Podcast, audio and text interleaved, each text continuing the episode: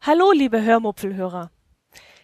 Ich habe nichts zu berichten. Absolut nichts. Die ganze Woche bestand eigentlich nur aus Arbeit, Arzttermin und viel, viel Stress. Doch mit solchen Dingen möchte ich euch in meinem Podcast nicht belasten und auch mich selber möchte ich damit nicht belasten. Und deswegen, hm, ja, gibt es wie gesagt nichts zu erzählen. Wir hatten auch ein relativ ereignisloses Wochenende letzte Woche. Mm, am Samstag waren wir in Babenhausen unterwegs und eigentlich wollte ich euch etwas über diesen Unterallgäuer Ort erzählen, aber mir nichts, mir ist leider nichts eingefallen. Mitten im Zentrum, das weiß ich, steht ein altes Fuggerschloss, in dem sich heute ein Fuggermuseum befindet und in dem angeblich auch heute noch Nachkommen des Adelsgeschlechts der Fugger leben soll. Ähm, das erzählte mir auch ein Kollege, der in der Nähe von Babenhausen wohnt. Und als ich ihn fragte, was es denn noch von diesem Örtchen sonst noch zu erzählen gäbe, versorgte er mich mit einigen für einen Podcast recht uninteressanten Informationen. Babenhausen hätte, so sagte er, eine Reitanlage, in der jedes Jahr ein großes Fest veranstaltet werden würde. Und der Jugendbund würde jedes Jahr hier ein Zeltlager veranstalten. Hm. Also alles nichts Weltbewegendes. Nichts, was ich euch erzählen könnte, müsste, wollte. Ja, und dann hatte ich plötzlich eine Idee. Jedes Jahr im Frühjahr, wenn es wärmer wird, so wie zum Beispiel letztes Wochenende, da hatte es am Samstag 17, 18 Grad. Jedes Jahr also zu dieser Zeit denken wir uns, jetzt wird es bald wieder losgehen mit den Zecken. Jetzt werden bald wieder die Zecken aus ihren Löchern gekrochen kommen. Da wir äh, viel im Freien unterwegs sind und auch viel in den Wald gehen, bangen wir schon diesem Zeitpunkt entgegen, an dem wir die erste Zecke vom Hosenbein zupfen müssen oder, was noch schlimmer ist, sie aus der Haut ziehen zu müssen. Im vergangenen Jahr, also 2013, habe ich mit einer Apothekerin ein Interview geführt. Ein paar von euch werden das Interview schon gehört haben, aber vielleicht nicht alle. Und weil ich diese Woche, wie gesagt, so gar nichts zu berichten habe, dachte ich mir, ich hole diese Konserve aus der Versenkung und spiele sie euch noch einmal vor. Ich denke, dass es den ein oder anderen von euch geben wird, der aus diesem, wie ich finde, sehr interessanten Interview noch ein paar neue Informationen ziehen kann. Für die anderen Hörer unter euch, die die Aufzeichnung schon kennen, ähm, gibt es vielleicht so eine Art Auffrischung oder Erinnerung daran, was man im Fall eines Zeckenbisses beachten muss. Ich wünsche euch auf jeden Fall viel Spaß und ich verspreche euch, nächste Woche gibt es dann wieder garantiert Neuigkeiten zu berichten. Zum Beispiel möchte ich euch dann von meinem Pinguin erzählen. Was es damit auf sich hat, naja, lasst euch mal überraschen. Macht es gut. Servus. Wir sind ja viel in der freien Natur, im Wald und auf Wiesen unterwegs und zwangsläufig fangen wir uns dabei auch die ein oder andere Zecke ein. Vieles kann man über Zecken lesen, aber nicht alles, was im Internet oder in Zeitschriften steht, stimmt auch. Viele Infos sind aber auch schon veraltet, ja, oder schlichtweg falsch. So wissen wir, denke ich mal alle, dass Zecken nicht von den Bäumen fallen. Und dass man Zecken nicht mit Olivenöl entfernen soll, das wissen wir ja hoffentlich auch. Aber wissen wir zum Beispiel auch, ob Impfungen gegen FSME wirklich sinnvoll sind? Oder ob das Geld in sogenannte Borreliose-Schnelltests wirklich gut angelegt ist. Wie beugt man zum Beispiel gegen Zeckenbisse vor?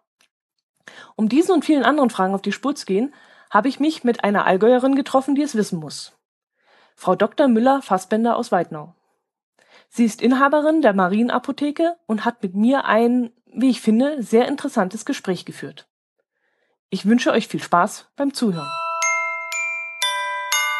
So, ich sitze heute in der Marienapotheke in Weidnau und darf mich heute mit Frau Dr. Martina Müller-Fassbender unterhalten. Sie hat sich äh, liebenswürdigerweise dazu bereit erklärt, mit mir über das Thema Zecken zu sprechen. Mhm. Herzlichen Dank erstmal, dass Sie sich die Zeit für mich nehmen. Ja, sehr gerne. Wir haben dieses Jahr einen ziemlich langen Winter gehabt mit einer geschlossenen Schneedecke. Es war nicht besonders feucht, aber auch nicht besonders kalt. Was bedeutet denn das jetzt für diese Zeckenpopulation in diesem Jahr? Ja, also die Zeckenpopulation dieses Jahr ist relativ hoch, wobei wir das auch schon im letzten Frühjahr beobachtet haben. Also das heißt, ähm, die Zecken sind natürlich, sobald es warm wird, sind die jetzt in der freien Natur eben doch in größeren Mengen da. Und man hat dadurch auch, wenn man jetzt viel draußen sich bewegt, sowohl Mensch als auch Tier, hat natürlich das erhöhte Risiko, auch sich eine Zecke, ich sage es mal in Anführungszeichen, einzufangen. Mhm. Und jeder weiß, die Zecke äh, hat zwei Krankheiten, schleppt zwei Krankheiten mit sich. Das mhm. ist FSME mhm. im einen Fall und dann Borreliose. Mhm. Fangen wir mal mit FSME an. Wie verbreitet ist denn FSME in Deutschland? Wenn man jetzt auf proportional zu den Zecken jetzt mal sagt oder äh, was können wir bei uns im Raum sagen? Wie viele Erkrankungen gibt es? Also bei uns im Raum, gerade speziell hier im Weidnauer Raum, wissen wir von letzten Jahr ganz konkret, dass wir tatsächlich zwei richtige FSME-Fälle hatten. Die FSME tritt zum Glück nicht sehr häufig auf, ähm, weil wir auch eben zur FSME eine Schutzmöglichkeit haben per Impfstoff. Und ähm, die FSME-Impfung, und da werden wir gleich vielleicht nochmal genauer drauf kommen, ist auch eine Krankenkassenleistung. Das heißt, der Patient kann sich in der Praxis bei seinem Hausarzt impfen lassen und die Krankenkasse übernimmt dafür komplett die Kosten. Und dies wird auch von den Ärzten und auch von den Apothekern ähm, immer mehr beworben, weil wir ja durchaus Infizierungsfälle bereits hatten in unserer Gegend. Und deswegen ist es wirklich sinnvoll, diese Schutzimpfung auch zu machen, um da eben dieser Krankheit oder Erkrankung auch den Vormarsch äh, zu stoppen. Mhm. Oder zumindest deutlich zu verlangsamen. Mhm. Und die Aufklärung, die ist ja auch inzwischen besser geworden. Mhm, Bemerken Sie jetzt, dass es mehr Menschen gibt, die sich impfen lassen? Oder? Ja, also wir bemerken es einfach auch daran, weil die Arztpraxen ja über die, die Impfstoffe bei uns bestellen. Und wir sehen einfach, dass die Nachfrage ähm, deutlich größer geworden ist in der letzten Zeit. Wenn wir die letzten zehn Jahre anschauen, da sieht man einfach, früher wurde das Problem so ein bisschen, weil es von Österreich kam, noch an die Grenzen verschoben. Und mittlerweile ist es ganz klar, wir haben hier Infektionsfälle. Es gibt jedes Jahr neue Karten, wo man ganz schön erkennen kann, in welchen Bereichen die FSME mittlerweile stattfindet. Und dann kann man sich eben da auch informieren, wenn man in diesem Gebiet lebt oder auch Urlaub macht, dass man sich da auch vorher eine Impfung abholt beim Arzt und sich damit schützt mhm. davor. Das war vor ein paar Jahren ein Argument mhm. von meiner Krankenkasse, dass die gesagt haben, sie übernehmen das nicht, weil ich nicht in einem Risikogebiet lebe. Mhm. Das ist inzwischen anders geworden. Das ist inzwischen anders. Also sowohl die AOK Bayern als auch Baden-Württemberg, weil wir ja sehr grenznah sind, übernehmen die Impfungen komplett. Und zwar auch alle drei Impfungen. Über das Impfschema können wir gleich noch sprechen. Und ähm, sowohl für die Kinder als auch für die Erwachsenen ähm, wird diese Impfung komplett bezahlt. Und ich sage immer so ein bisschen mit einem leichten Lächeln, wenn die Kassen das bezahlen, dann ist da auch was dran. Also es ist durchaus eine Brisanz, weil die FSME als Erkrankung halt sehr, sehr schwer heilbar ist. Also man kann eigentlich eine FSME nicht heilen in dem Sinn, man kann nur eine Symptombekämpfung machen. Das ist eine Hirnhautentzündung, die mit massiven Fieberschüben einhergehen kann. Und das kann eigentlich nur in der Klinik wirklich ähm, durch massive, ähm, auch Antibiotikagabe, aber eben auch fiebersenkende Mittel und so weiter behandelt werden. Das heißt, wenn die Krankheit ausgebrochen ist, dann ist sie nur schwer behandelbar. Genau. Aber wenn wir vorher uns impfen, dann ist ja. sie vermeidbar. Ganz genau. Also die FSME-Impfung bietet einen ganz sicheren Schutz vor der Erkrankung und auch die Verträglichkeitsraten, wo ja die Impfgegner auch immer sehr drauf schauen, sind bei der FSME-Impfung recht gut. Also die FSME-Impfung wird gut vertragen. Mhm. Ähm, natürlich gibt es auch immer Impfschäden, aber sehr, sehr selten im Vergleich. Und deswegen ist also wirklich so, dass sowohl die Kassen als auch die Ärzte und die Apotheker und auch die Ständige Impfkommission, die ja die Organisation in Deutschland ist, die die Impfempfehlungen rausgibt, mhm. zur FSME-Impfung raten. Wunderbar. Wann impft man? Gibt es eine spezielle Jahreszeit, wo man sagt, man muss impfen? Ähm, es ist so, dass er mit der ersten Impfung schon einen sehr guten Schutz hat, aber das Impfschema sieht vor, dass man die, also dass man insgesamt drei Impfungen durchführt als Immunisierung. Ähm, die zweite Impfung findet nach ein bis drei Monaten statt. Und die dritte Impfung macht man dann nach fünf bis zwölf Monaten. Mhm. Also soll heißen, wenn man ähm, sich gleich rechtzeitig schützen möchte, macht es natürlich Sinn, möglichst früh zu beginnen, also im Februar oder spätestens März, dass man sich die erste Impfung geben lässt. Dann kann man nach ähm, ein bis drei Monaten eben nochmal die zweite Impfung machen und damit hat man schon so gut wie einen 98-prozentigen Schutz. Aber auch schon nach, dem, nach der ersten Impfung, da schwanken die Zahlen etwas. Da wollte sich auch keiner konkret auf den Prozentsatz ähm, äh, nennen. Aber auch Baxter sagt wirklich, nach der ersten Impfung ist der Schutz schon sehr, sehr gut ähm, und empfiehlt deswegen auch, wenn man jetzt entscheidet, wir gehen wandern, ähm, auf jeden Fall sich rechtzeitig impfen zu lassen. Kann man Probleme kriegen mit der Impfung, irgendwie mit Kreislaufprobleme oder irgendwas? Also wie gesagt, prinzipiell ist die Impfung sehr, sehr gut äh, verträglich. Was bei jeder Impfung sein kann, dass an der Einstichstelle sich eine kleine Rötung oder auch Schwellung ergibt, die im Prinzip harmlos ist. Kreislaufprobleme, das wären dann schon etwas stärkere Nebenwirkungen, treten aber sehr, sehr selten auf. Okay. Also es ist wirklich eine gut verträgliche Und irgendwelche Nebenwirkungen mit anderen Medikamenten, die man da nimmt oder so, wäre ganz egal. Ne? An sich ähm, kein Problem, wobei wie bei jeder Impfung auch gilt, man sollte äh, gesund sein. Also jetzt nicht mit einer Erkältung, wenn das Immunsystem schon am Kämpfen ist mit einer anderen Erkrankung, dann ist es nicht empfehlenswert, äh, sich impfen zu lassen. Aber wenn man gesund ist, kann man die jederzeit machen. Wunderbar. Borreliose. Ja, das ist, ist auch noch ein Thema. Genau, das ist die, die eigentlich unangenehmere Geschichte. Nicht, weil die Erkrankung schlimmer ist, sondern weil wir hier keinen Impfschutz bieten können. Die Borreliose ähm, wird durch die Borrelienerreger übertragen und zwar von den Zecken. Der klassische Holzbock wird ja da immer genannt, aber auch andere. Es gibt auch ganz wenige Stechmücken, die es übertragen. Ähm, und die übertragen die Borrelien auf den Menschen. Und dort kann eben eine Infektion stattfinden. Aber, und das ist ganz wichtig zu wissen, nicht jede infizierte Zecke muss automatisch auch die Borrelien übertragen, wenn sie einen Menschen gebissen oder gestochen hat. Und wie ist das bei FSME? Bei FSME ist es ähm, auch so, wobei, wenn die Zecke ähm, den Erreger, da müsste ich mich nochmal schlau machen, ähm, inwieweit das nachgewiesen ist, wenn, dass die, wenn die Zecke infiziert ist, ob dann auch tatsächlich immer zwangsläufig auch die Erkrankung zustande kommt. Das würde okay. ich äh, aber bei der Borreliose ist die Bei, bei der Borreliose ist es eben nicht gesagt. Ah. Und das ist eben auch das, ähm, was uns dann zum Thema Schnelltests bringt mit, mhm. den, ähm, mit den Borrelien. Es ist eben so, man kann eine Zecke testen, ob sie äh, Borrelien in sich genau. trägt oder nicht. Das war ja auch eigentlich das Thema, wo ich auf Sie zugekommen genau, bin, genau, weil mich das interessiert hat. Das sprechen wir da habe ich nämlich gelesen, dass, äh, dass es Schnelltests gibt, die mhm. kosten so um die 8 Euro, glaube ich. Oder? Ja, äh, da gibt es verschiedene, ähm, so zwischen 8 und 15 Euro, was mhm. wir so ermittelt haben. Wie funktionieren diese Tests? Die Tests funktionieren an sich von der ähm, Handhabung her relativ einfach. Früher war es so, man musste die Zecke praktisch zum Arzt bringen und der Arzt hat die eingeschickt. Und das, das hat aber gekostet, oder? Genau, das hat zum einen gekostet und zum anderen, bis dann das Ergebnis wieder da war, ähm, war das halt auch schon relativ lang hin. Und es war dann immer die Frage, inwieweit sowas sinnvoll ist. Bei den heutigen Tests ist es so, das kann der Kunde an sich selbst machen. Man erwirbt ein Testset da ist so ein kleiner, ähm, also eine kleine Kapsel mit drin, da kommt die Zecke rein und, da kommt ein Lösungsmittel dazu und dann kann man mit dem Plastikstab die Zecke zerdrücken und ähm, das dann in der Lösung aufschütteln und aus dieser Lösung entnimmt man dann einen Test, äh, eine Testmenge, ein halber Milliliter oder was das ist und gibt es dann auf den Teststreifen. Ja. Und dieser Teststreifen zeigt dann, ob Borrelienerreger da sind oder nicht. Muss die Zecke dann sehr viel Blut schon ge gezogen haben oder kann die so trocken sein? Man kann die Zecke an sich, also man muss sie halt zerdrücken können Aha. und dann in dieser Lösung aufschütteln. Mhm. Wenn dann Borrelien da sind, dann sind die durch diese sehr genauen Tests, die man mittlerweile hat, sind die nachweisbar. Mhm. Aber wie gesagt, es ist überhaupt nicht gesagt und mir sind jetzt keine verlässlichen Daten bekannt, wie der Prozentsatz ist. Aber ob das äh, eine infizierte Zecke dann auch zwangsläufig tatsächlich ähm, eine Bissverletzung ähm, dann auch die Borrelien überträgt. Mhm. Wichtig ist, wenn die Zecke, ähm, wenn man eine Zecke hat, dass man die sachgerecht, äh, sachgerecht entfernt. Das heißt, auf gar keinen Fall die Zecke stressen, indem man Öl oder Klebstoff oder irgendwas drauf gibt, was manchmal auch so kursiert als Gerücht, weil damit die Zecke eigentlich ein Atemproblem bekommt, in Stress gerät und dann möglicherweise erst recht Sekret in die Bisswunde gibt. Und das soll man auf jeden Fall versuchen zu vermeiden. Wenn die Zecke festgesetzt ist, ist es eben wichtig, dass man die Zecke mit dem Kopf zusammen entfernt Dafür gibt es Zeckenzangen, es gibt Zeckenkarten. Das ähm, System ist immer, dass man die Zecke möglichst unten an den Beißwerkzeugen erwischt. Und ob sie es jetzt nach links oder nach rechts rausdrehen oder wie auch immer, spielt keine Rolle.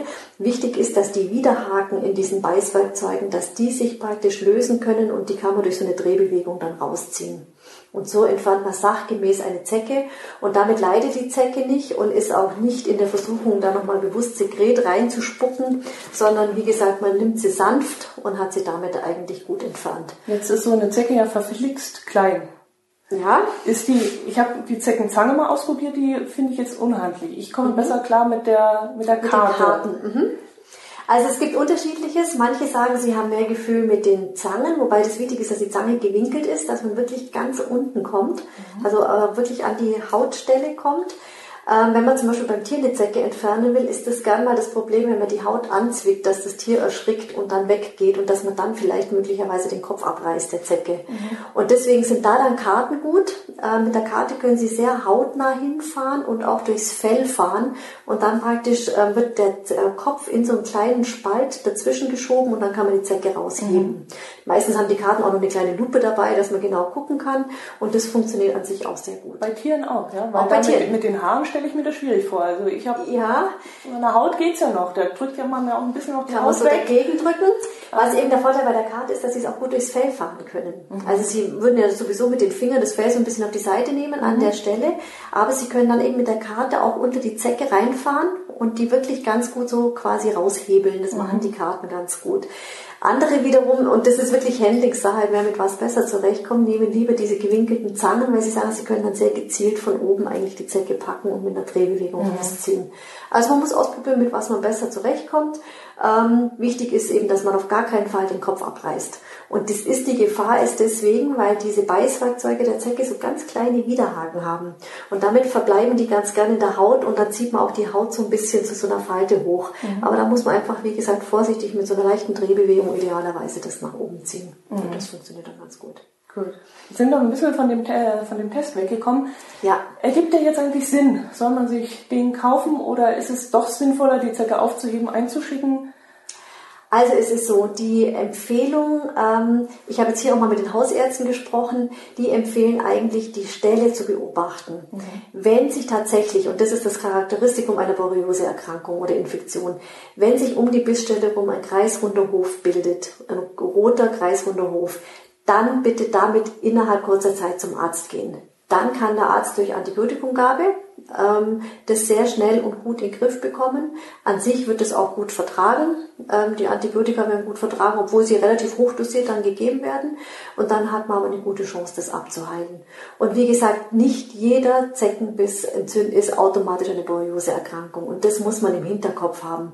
Und ähm, es ist in Deutschland so ein bisschen eine Hysterie mit einer Zecke. Also ich habe da schon aufgeregteste Mütter gesehen. Ich denke, ähm, man muss da ein bisschen die Kirche im Dorf lassen. Man soll es nicht auf die leichte Schulter nehmen. Das ist ganz wichtig. Ich denke, sachgemäßes Entfernen, gut desinfizieren und beobachten. Und wenn man wirklich sieht, innerhalb von 24 bis 48 Stunden, es bildet sich ein roter Hof, dann bitte auch umgehen damit zum Arzt gehen. Wie unterscheidet sich diese, diese Rötung von einem normalen Insektenstich, von einem Mückenstich? Mhm. Sieht man das deutlich? Ja, das sieht man an sich schon.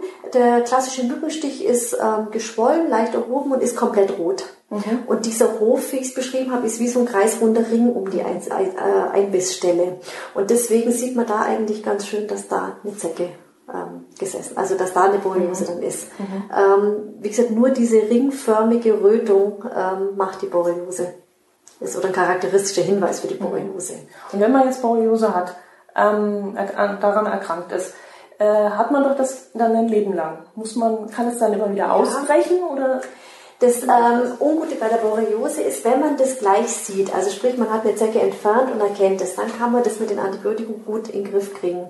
Das große Problem sind eigentlich die Zeckenbisse, die unerkannt sind und sich auch mit einer Borreliose-Infektion einhergehen, weil die Borrelien wandern im Körper. Und die können auch relativ lang gar keine Probleme machen. Aber die können sich dann auch an Organen zum Beispiel festsetzen. Die können sich auch gerne mal hinterm Ohr ist zum Beispiel auch eine Stelle, wo die sich dann ablagern und dann dort zu einer Entzündung führen. Und das macht die Sache so komplex, weil das an unterschiedlichsten Organen dann Probleme geben kann. Und da dann den Rückschluss drauf zu ziehen, zu sagen, das könnte eine Borreliose-Erkrankung sein, da kommen viele erst nur im zweiten Schritt drauf. Also wenn Sie heute eine Organerkrankung haben, zum Beispiel an der Leber oder an anderen Organen oder auch, auch eine Schwellung hinterm Ohr haben, dann würde man vielleicht nicht unbedingt das mit dem Zeckenbiss, der vor längerer Zeit schon stattgefunden hat, in Verbindung bringen. Mhm. Und auch da ist es aber durch einen Bluttest nachweisbar, ob Borrelien im Körper sind. Wenn man jetzt äh, viel sich in freier Natur bewegt, bewegt und darauf sensibilisiert ist, äh, und ich gehe zum Arzt und sage ihm, hören Sie zu, ich bin viel in der Natur, lassen Sie mal bitte testen. Macht mhm. ihr das in der Regel oder? Also ich denke, dass getestet wird, ähm, also zumindest auf Kranken, also das ist glaube ich dann keine Krankenkassenleistung. Die Kasse würde das wohl nicht übernehmen. Ähm, es gibt spezielle Fachärzte im Augsburger Raum, müsste ich mal die, die ähm, Adresse mal recherchieren, aber ich weiß, dass in Augsburg ein Facharzt ist, der sich ganz speziell mit ähm, langwierigen oder, oder schon vor Jahren entstandenen Borrelienerkrankungen beschäftigt mhm. und ähm, dann auch die Tests durchführt. Ähm, ich weiß von zwei Fällen, ähm, die das aber aus eigener Tasche dann bezahlen mhm. müssen und das ist nicht ganz billig. Mhm. Ähm, aber wie gesagt, wenn man die, die den begründeten Verdacht hat, mhm. dann macht es sicherlich Sinn, auch das zu testen. Ähm, also als Empfehlung muss man wirklich sagen, keine Panik haben und nicht deswegen nicht in den Wald gehen, weil das tut uns allen sehr gut. Ja. Genau. Ähm, wir werden noch auf die, Forsch ähm, auf die äh, Maßnahmen eingehen, wie man sich auch ein bisschen schützen kann mhm. und vorbeugen kann.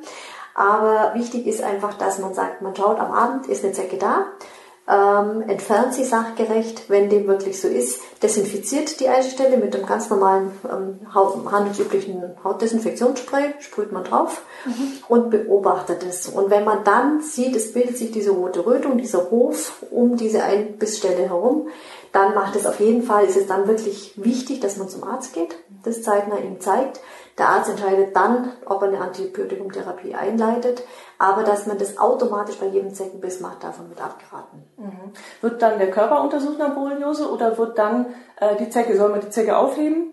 Also man kann die Zecke ähm, aufheben, wobei ich jetzt also hier von unseren Ärzten weiß, dass die sagen, im Prinzip ist entscheidend, wie schaut die, die Stelle aus. Mhm. Und wenn diese klassische Symptomatik des roten Ringes sich bildet, mhm. dann wird in der Regel eine Therapie eingeleitet. Und wenn die nicht so ist, wenn das wie beim ganz normalen Mückenstich ganz normal abheilt, dann wird da auch nichts weiter gemacht. Mhm. Also es wird nicht jede Zecke eingeschickt, auch aus Kostengründen nicht. Mhm. Weil es einfach, ähm, wie gesagt, auch nicht nötig ist. Gut, jetzt haben Sie schon angesprochen, wie kann man vorbeugen? Ja, also das ähm, Sinnvollste ist, sich einfach vernünftig zu schützen. Ähm, es ist ein Ammenmärchen, dass die Zecken auf dem Baum sitzen und warten, dass einer vorbeikommt und sich fallen lassen. Die Zecken merken es nicht, die sitzen einfach auf Blättern, die sitzen gern auf Buschhöhe. Ähm, deswegen sind auch gern mal Hunde mit betroffen und auch Katzen, also eher im niedrigeren Bereich. Und man streift so eine Zecke einfach durchs Vorbeigehen ab. Wenn man also jetzt im Wald ist, wo viel Büsche sind oder wo hohes Gras ist, also auch im hohen Gras kann es passieren, ist es wichtig, dass man lange Kleidung dran hat, dass man vor allem am Knöchel lange Strümpfe hat und die Hose drüber, also dass da keine Hautstellen sind, die offen sind, weil das einfach gern Bereiche sind, wo die Wahrscheinlichkeit groß ist, dass man eine Zecke abstreift. Oder wie man es bei Katzen zum Beispiel oft sieht, wenn die durch so Hecken durchgehen, die streifen die einfach ab und nehmen die dann. Mhm. Eine Zecke ist total genügsam als Tier. Die wandert dann in aller Ruhe zu einer ruhigen Stelle, ähm, wo es schön warm ist, wo sie Blutstrom Och, findet. Die haben einen ganz schönen Dampf drauf, wenn ich sie manchmal so sehe. Die, die, dann los, los. Aber wenn sie mal auf dem Wirt sind, die ernähren sich, glaube ich, in ihrem ganzen Leben nur zweimal oder maximal dreimal. Mhm. Also die sind, brauchen nicht viele Mahlzeiten und ähm, können ja auch erst durch den ersten Biss praktisch äh, sich auch infizieren selber und dann ähm, auch diese Infektion weitergeben. Mhm. Und ähm, deswegen finden sich Zecken gern auch mal in der Leistengegend weil die dann eben, wie gesagt, hochlaufen zu Gegenden, wo es, wo sie wissen, da ist ein guter Blutstrom und da ist es warm. Also die sind praktisch Temperatur, die merken von der Körpertemperatur, wo sie blutnah sind. Und da ähm, praktisch nehmen sie ihre Mahlzeit dann ein. Mhm. Und das tun sie ähm, ganz genüsslich. Das, äh, das Sekret der Zecke enthält ganz viele äh, Inhaltsstoffe und unter anderem interessanterweise ein Lokalanästhetikum, sodass man das gar nicht unbedingt merkt, wenn eine Zecke beißt mhm. würde man nicht sagen auch stechen, aber also eigentlich beißt, ähm, weil die Zecke ja wirklich das mit dem Mund, mit den Beißwerkzeugen mhm. macht und nicht mit dem Stachel. Und durch dieses Lokalanästhetikum, das da drin ist, spüren wir das gar nicht unbedingt. Und deswegen sind auch manche Zecken ein bisschen ähm, unerkannt, weil man sie eben nicht wie beim Mückenstich merkt, oh, jetzt hat sie gestochen, sondern durch dieses Lokalanästhetikum ah, ich dachte, weil es so, so klein ist und eigentlich ja. in eine ganz kleine Hautlücke vielleicht reingeht. Ja, nee, also das liegt tatsächlich an diesem ganz tollen Sekret, diese Zecke sich da ausgedacht hat und die Natur der Zecke gegeben hat, dass sie da wirklich ähm, den Wirt betäubt da damit. Und es ist zum Beispiel auch ein blutverdünnendes Mittel in diesem Sekret nachweisbar, sodass das Blut auch nicht sofort ähm, stockt und gerinnt, sodass die Zecke das auch in Ruhe ähm, praktisch aufnehmen kann, ohne dass sie ihre Werkzeuge damit verklebt. Also das sind ein Cocktail, ich glaube sieben und acht nachgewiesene Stoffe konnte man schon äh, erkennen und man vermutet, dass noch deutlich mehr dahinter mhm. ist. Und ähm, wie gesagt, die Zecke ist dann, wenn sie diese Nahrung zu sich genommen hat, fällt dann auch ab. Mhm.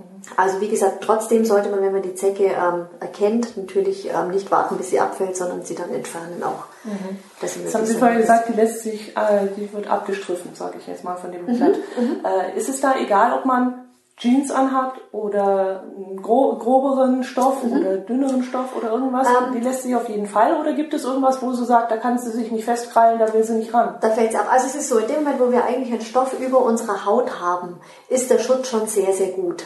Also schlimmer ist es, wenn man mit, mit der bloßen Haut die Zecke abstreift, weil die dann einfach, wie gesagt, das Wandern anfängt.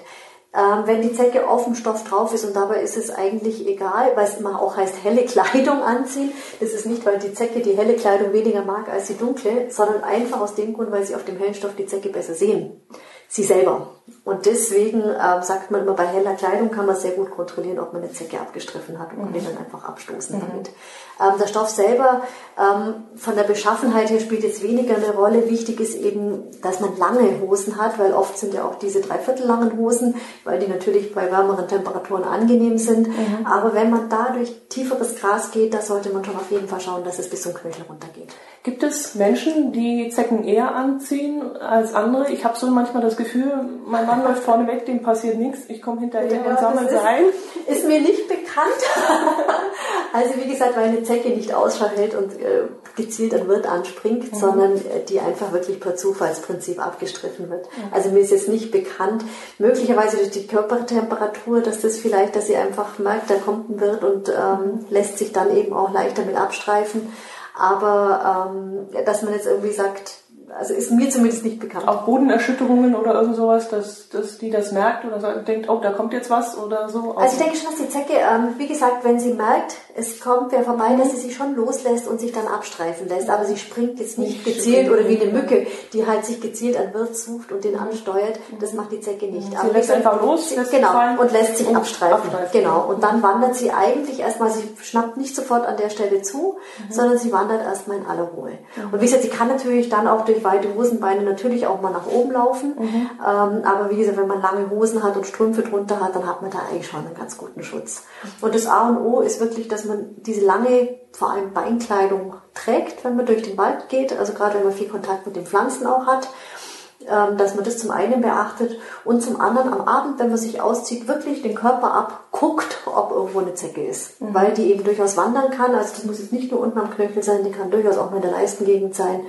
Manche haben sogar auch im Schamhaarbereich, weil da kann die sich auch verstecken. Mhm. Ähm, dass man da einfach wirklich gründlich schaut abends, wenn man dann duschen geht, dass mhm. man sich da absucht selber. Oder auch den Partner. Wir haben schon viele Zecken gehabt, selber gehabt. Äh, es gibt verschiedene Farben. Die haben verschiedene Farben, sie haben verschiedene Größen. Mhm. Äh, sind da verschiedene Arten oder woran liegt das? Also es gibt verschiedene Zeckenarten. Ein ganz bekannter ist eben dieser Holzbock. Mhm. Und die Größe der Zecke ist auch ein bisschen abhängig vom Alter. Also ähm, diese Zecke, wenn sie ganz jung ist, also als Zeckenlarve, ist sie ja sehr klein und nach ihrer ersten Mahlzeit, also sie nimmt ja nur zwei maximal kleine Mahlzeiten zu sich, ähm, wächst sie dann. Und dann natürlich auch direkt nach der Mahlzeit ist sie natürlich deutlich aufgedunsen. Mhm. Also daran kann man das auch sehr schön sehen. Vielleicht noch ein letztes Wort zu den ähm, Zeckensprays, die es gibt. Das sind ähm, in aller Regel entweder mit chemischen Wirkstoffen oder auf ätherischer Ölbasis. Mhm. Auch sowas bietet einen wirksamen Schutz. Mhm. Ähm, es wird zum Teil bis zu acht Stunden angegeben, wobei immer eigentlich empfohlen wird, nach vier Stunden doch nochmal nachzucremen, sprühen oder wie auch immer. Und dass das einfach wirklich flächig aufgetragen wird.